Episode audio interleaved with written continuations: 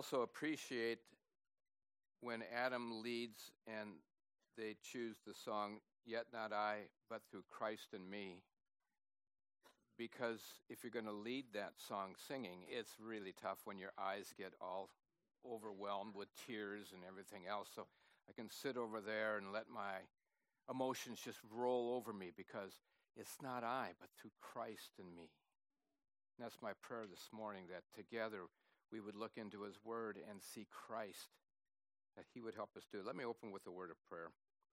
Thank you, Father, for your gracious gift of our Savior, Jesus. For it's by Him and through Him and for Him that all things were created in heaven and on earth, including us, created yet recreated by the grace to be your thankful people. Father, as we look again into the beginning of the redemptive story, I pray that the words of my mouth and the meditation of my heart would be acceptable in your sight, would feed your people, would glorify you, O Lord, my lock, my rock, and my redeemer. And it's in Jesus' name that I pray. Amen.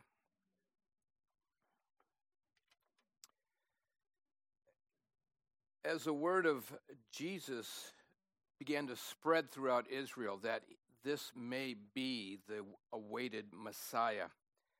The religious leaders tried to trap and discredit him with theological puzzles.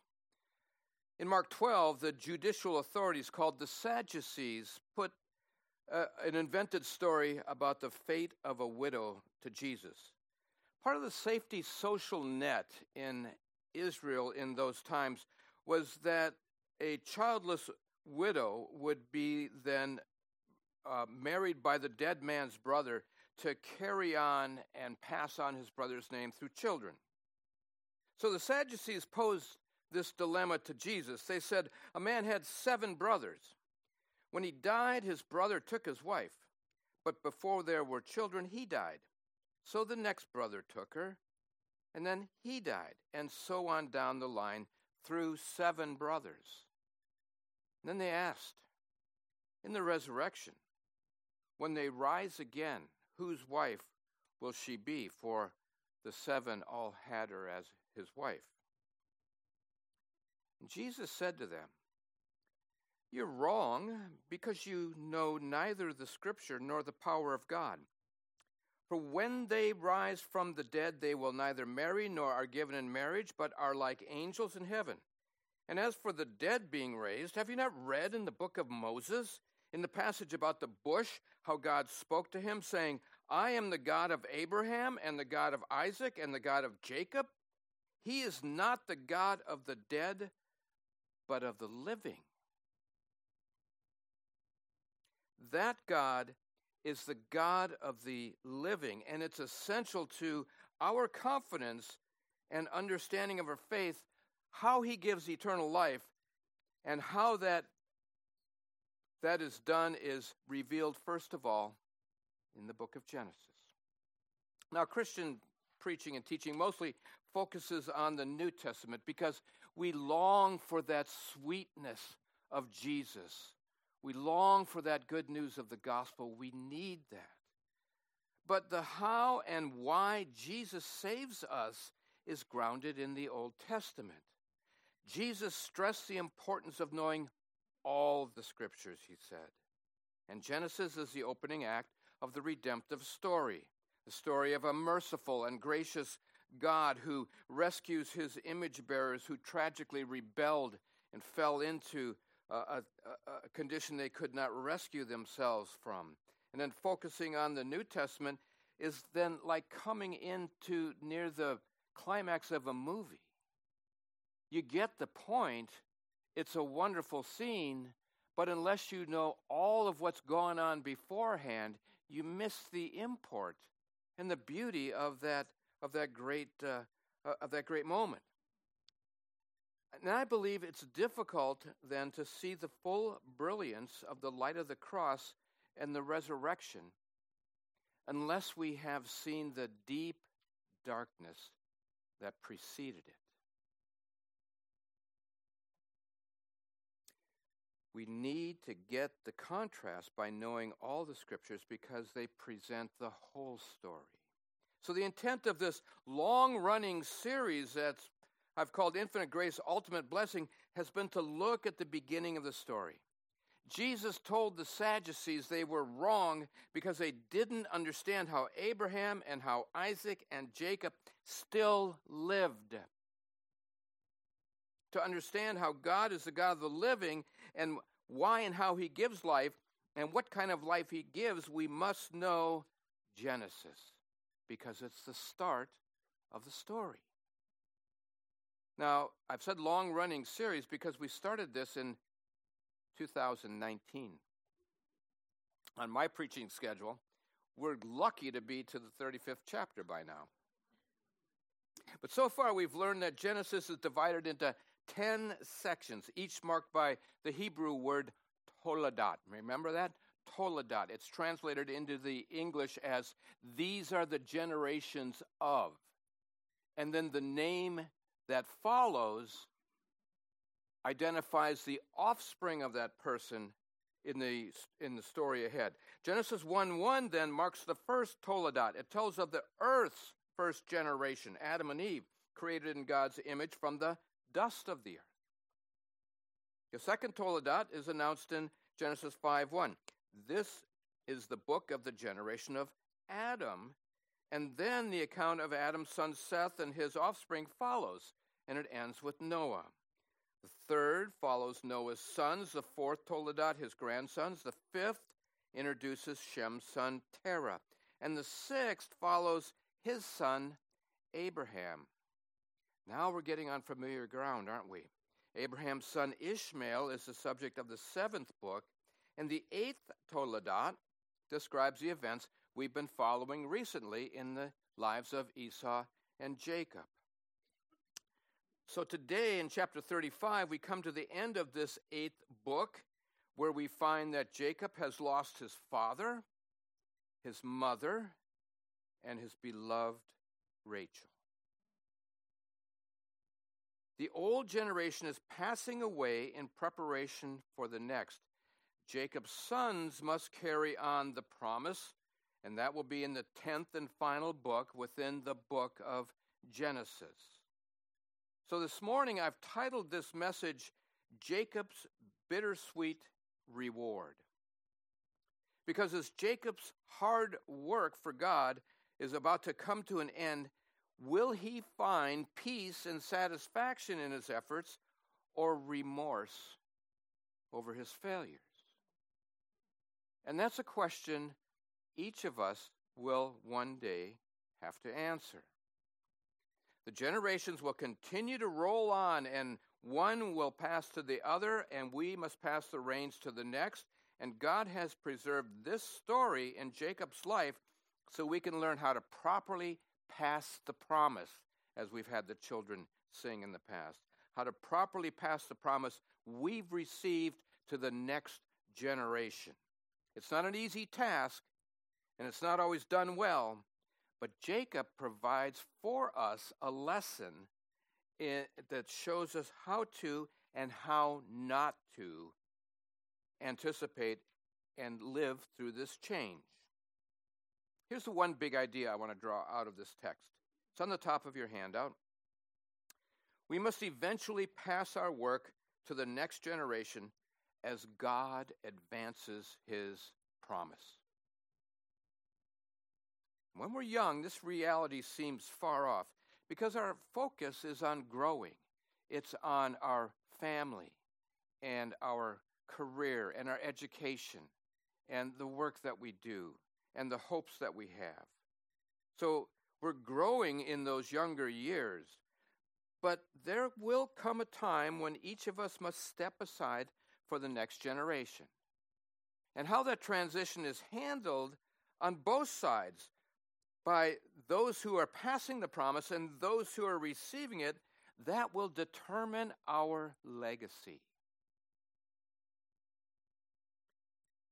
Content or bittersweet? Will we pass the mantle joyfully, with discernment, or hang on desperately like an aging sports star who simply refuses to give up until everyone knows his time has passed. Will the next generation pick up the work patiently and with gentle but firm grace, or grab it firmly and rudely? Both lessons are found in this eighth Toledot in Genesis 35. So we'll look at the text in our usual three parts. First, God's divine rescue. Second, Jacob's mixed reaction. And third, the sad response by a member of the next generation. So, as we begin, I would invite you to stand for a reading of the portion of this text starting in Genesis 35, verse 1. God said to Jacob, Arise, go up to Bethel and dwell there. Make an altar there to the God who appeared to you when you fled from your brother Esau. So Jacob said to his household and to all who were with him, Put away the foreign gods that are among you, purify yourselves, and change your garments. This they did. And dropping down to verse 10. After Jacob obeyed, look at this, and God said to him, Your name is Jacob. No longer shall your name be called Jacob, but Israel shall be your name. So he called his name Israel. And God said to him, I am God Almighty. Be fruitful and multiply. A nation and a company of nations shall come from you, and kings shall come from your own body.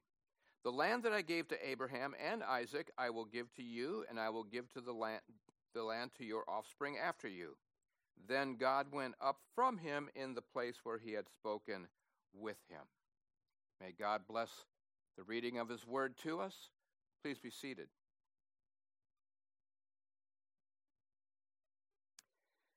Now, last time in chapter 34, we looked at one of the cringe-worthy passages in Genesis. It described the rape of Dinah, Jacob's daughter by Leah, and the revenge of Simeon and Levi, who were Dinah's brothers. In response to the young prince Shechem violating their sister, Simeon and Levi killed him and every other man in the city of Shechem, and then pillaged the whole thing along with their brothers. Now, at this low point in Jacob's life, God brings divine rescue. After the destruction of Shechem, Jacob was terrified by the revenge that was sure to come from his Canaanite neighbors. They weren't a friendly crowd to strangers, and Jacob and his family were strangers. So he said to his sons, the end of chapter 34, You brought trouble on me by making me stink to the inhabitants of the land, the Canaanites and the Perizzites. My numbers are few, and if they gather themselves and attack me, I shall be destroyed, both I and my household. Now, in response to Jacob's fear, in our opening verse, God said, Arise, Jacob, go up to Bethel and dwell there. Now, it's ironic because Bethel is a place where Jacob should have been all along. 20 years earlier, when he was fleeing Esau, he stopped at Bethel. And there, in a dream, God appeared to him standing next to a ladder on which angels were ascending and descending. And when Jacob awoke, after God had repeated to him the promise he had given to Abraham and he had given to Isaac, when he awoke, Jacob said, Surely the Lord is in this place. And then he made this vow. It's found in Genesis 28 19. He called the name of that place Bethel, but the name of the city was Luz at first. Then Jacob made a vow, saying, if God will bring me and keep me in the way that I go, and will give me bread to eat and clothing to wear, so that I may come again to my father's house in peace, then the Lord shall be my God. And God has done that. Is Jacob in Bethel? No, he's in Shechem. Years later, this massacre in Shechem, as his enemies are about to rise up, God brings Jacob graciously and safely back to where he should have been in the promised land. I don't know about you, but I'm constantly amazed at the patience of God with us. But the New Testament book of Hebrews explains why. And it uses Genesis as the basis. In Hebrews 6:13 we read this. When God made a promise to Abraham, since he had no one greater by whom to swear, he swore by himself, sure, saying, Surely I will bless you and multiply you. That's the promise he gave to Abraham. And as Abraham's grandson now, Jacob is heir to that Abrahamic promise. It's passed from, it's passed from Abraham to Isaac, and Isaac has passed it on to Jacob in a manner of speaking. And then the writer of Hebrews continues When God desired to show more convincingly to the heirs of the promise, who would that be? All of the, all of the people of God. More convincingly to the heirs of the promise, the unchangeable character of his purpose he guaranteed it with an oath, so that by two unchangeable things, in which it is impossible for God to lie, we who have fled for refuge might have strong encouragement to hold fast to the hope that's set before us. It's Hebrews 6, verses 17 and 18. Now, the two unchangeable things here are God's character and his promise. And God rescues Jacob for the same reason he rescues you and me over and over again because of two unchangeable things his promise and his character. He cannot change his mind. So, this brings us to our first fill in. It's one that kind of really sort of cements in our hope. God's patient grace never changes for those he has redeemed through faith in Jesus Christ. God's patient grace never changes for those who have faith in Christ. Now, I've been reading Joseph Pieper's classic work titled Faith, Hope, and Love. It was written in the 30s. Uh, Pieper was a 20th century Roman Catholic theologian in Germany. And while he offers great insights into these gifts of faith and hope and love, he believed that we live with what he called an uncertainty of salvation. Because he said the ever present possibility of voluntary defection of our faith or from our faith is always before us. So he said, hope lives intimately with fear. But Jesus said this John 6:37 All that the Father gives me will come to me, and whoever comes to me I will never cast out. Later on Jesus says, no one can snatch them from my hands. And my Father is greater than I, and no one can snatch them from his hands. So who's right? Joseph Pieper or Jesus? I'd go with Jesus. Because this promise from Jesus rests at the very heart of the gospel, and it's the anchor that we need to not fall into hope yet fear that Pieper describes, the worry that Pieper had. The promise is important, it's vital to our faith, and it brings us to the second point Jacob's mixed reactions. Because, like Jacob, we respond to this grace with mixed reactions. Now, look back at verse 1 briefly, and then verse 2. In verse 1, God commanded, and then verse 2, Jacob, he reacted properly. He said to his household and to all who were with him, Put away the foreign gods that are among you, and purify yourselves and change your garments.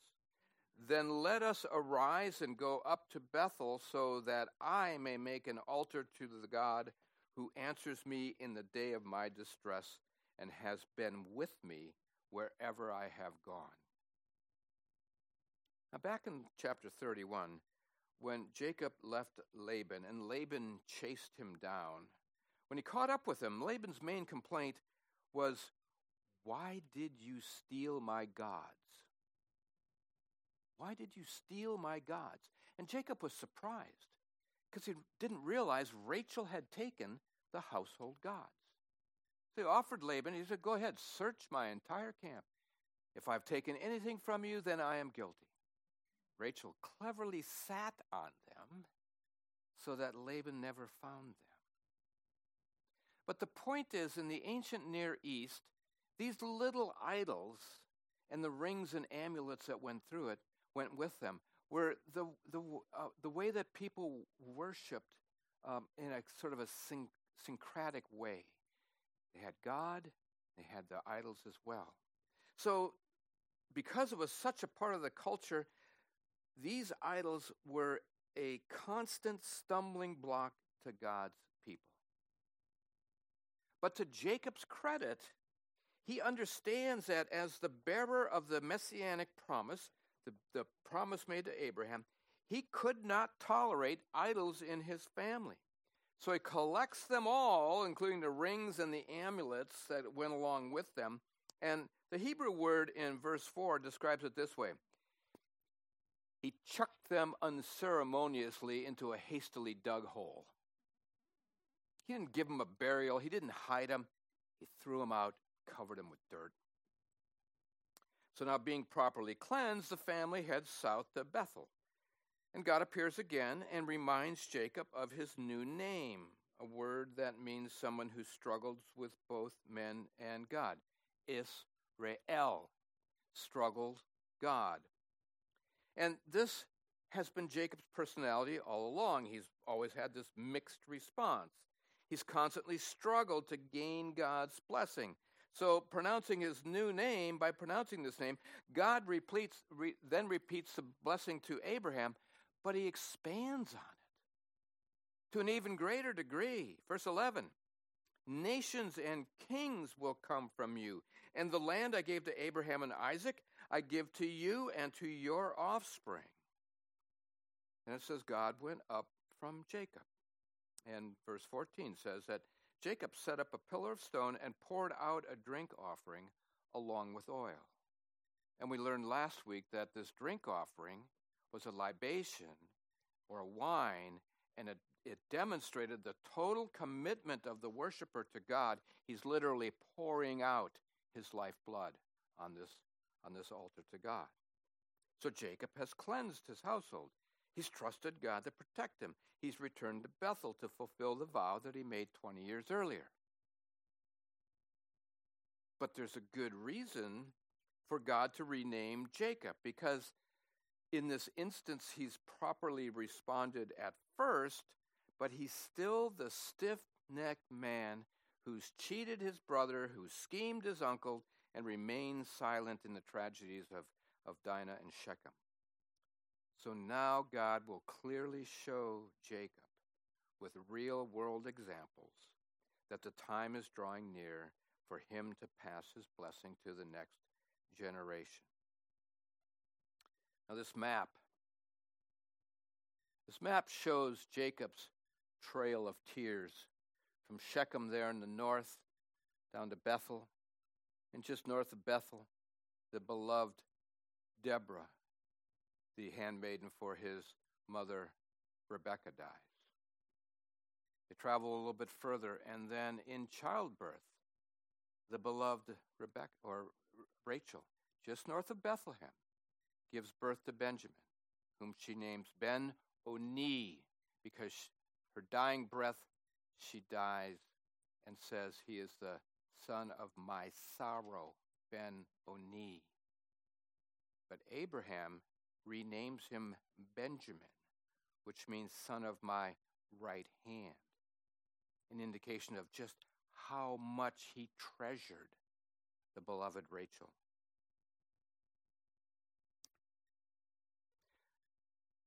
This trail of tears continues then, because as Jacob passes south, he's, he's, he settles at Eder, a place that means tower, and ultimately, he will visit his father Isaac, who is living down at Hebron, about 20 miles south. And then Isaac dies. Now, it's kind of ironic, really, that the father who thought he was dying 20 years earlier and wanted to pass the blessing to Esau, but was tricked by Jacob, actually lives another 60 years. But Jacob's mixed reactions, we've seen them all along. That brings us to our second fill in. God is glorified when we willingly, carefully, and joyfully pass our kingdom work to the next generation.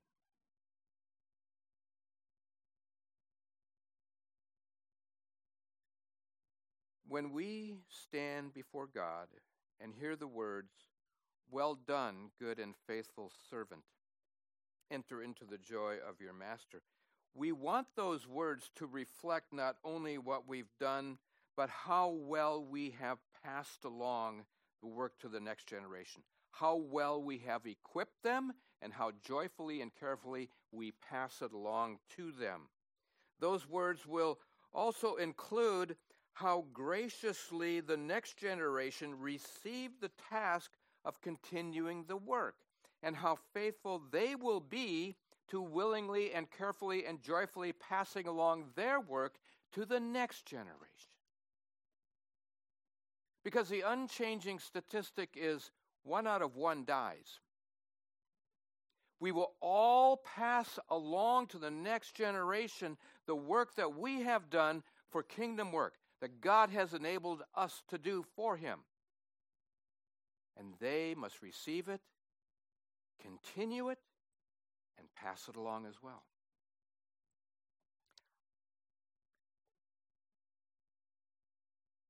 How well they do that and how well we do that will undergird those words, well done, good and faithful servant. Enter into the joy of your master. So, this passing the blessing then brings us to the last point how not to respond. How not to respond. Jacob's faith never wavered, but his wavering commitment eventually affected his family. Look with me at, at verse 22. While Israel, that's Jacob, lived in that land, Reuben went and lay with Bilhah, his father's concubine, and Israel heard of it. Now the sons of Jacob were twelve. While Israel lived in that land. Using Jacob's new name here emphasizes the magnitude of Reuben's sin. Martin Luther said, that, said this. He said, Reuben's shaming of his father after God had given Jacob the honored name Israel makes this sin an insult not only toward Jacob, but toward God. It wasn't just simple lust, it was an attempt to grab the reins of leading the family. As Leah's firstborn, Reuben's choice of Rachel's maidservant shows not only his hatred, but how deeply divided this family had become because of Jacob's years of favoring Rachel over Leah. This stuff flows downhill.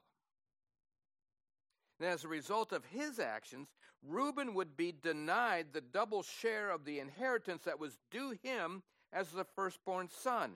Instead, that inheritance would go to Jacob's two or Joseph's two sons, Ephraim and Manasseh.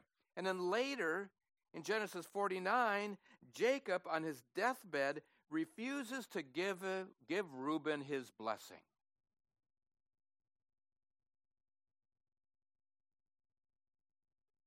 Here's our last fill in then. The blessing cannot be grasped it must be passed as God intends.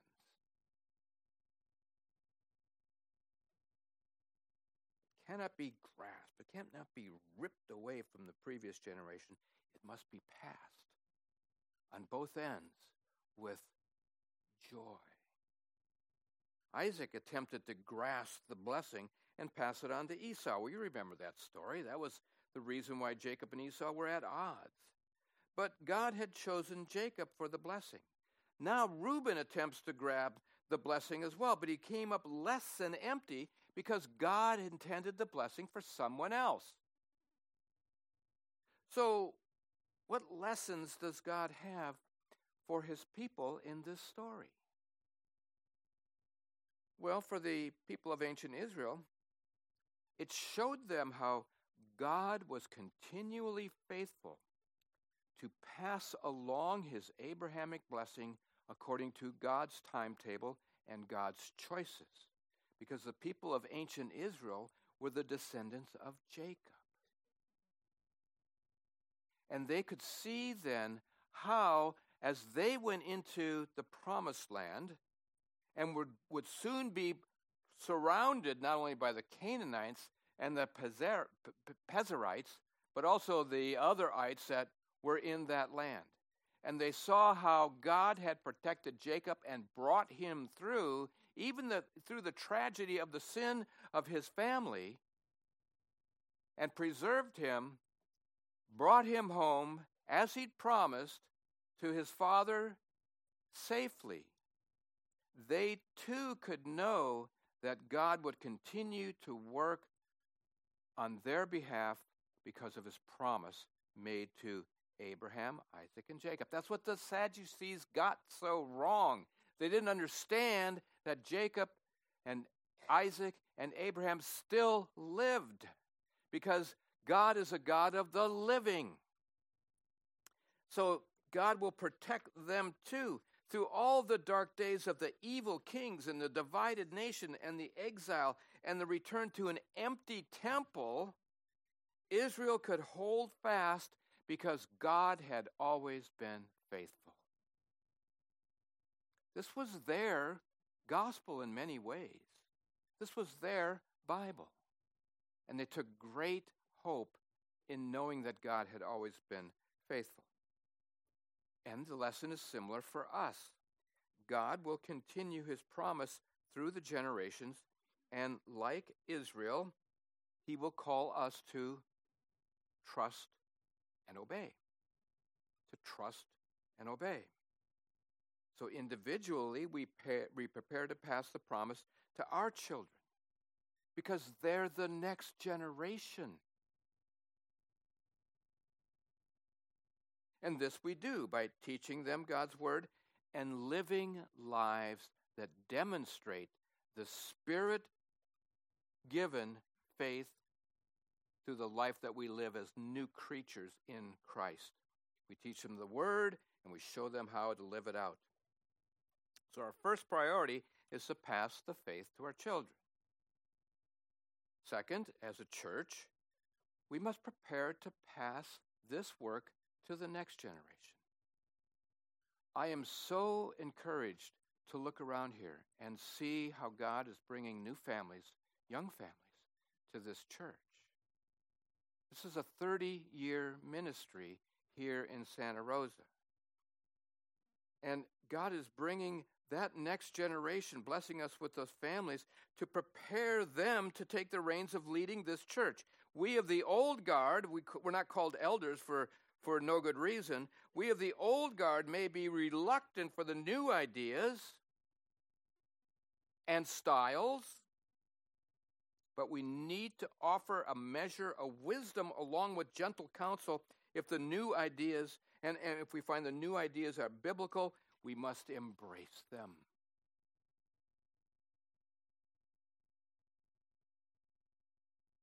We should desire to provide the opportunity for our next generation to express their unique gifts into the future because they speak to their generation and we want them to speak Christ. Now, for the next generation,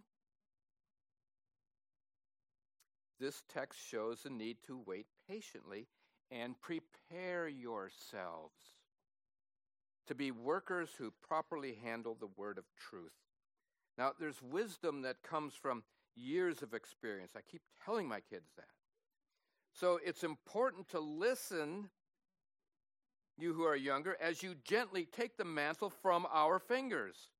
And I, as I said, there's 30 years of faithful biblical teaching here to be honored and preserved, and together we want to walk prayerfully into the next 30 years. Jacob's reward was bittersweet because he failed to grasp the need to trust God and to graciously pass that blessing along. But regardless of how we may respond, God will advance his redemptive plan even through the failures that we may have.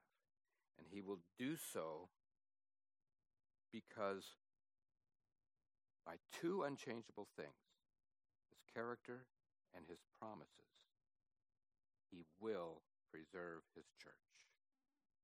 Let's pray.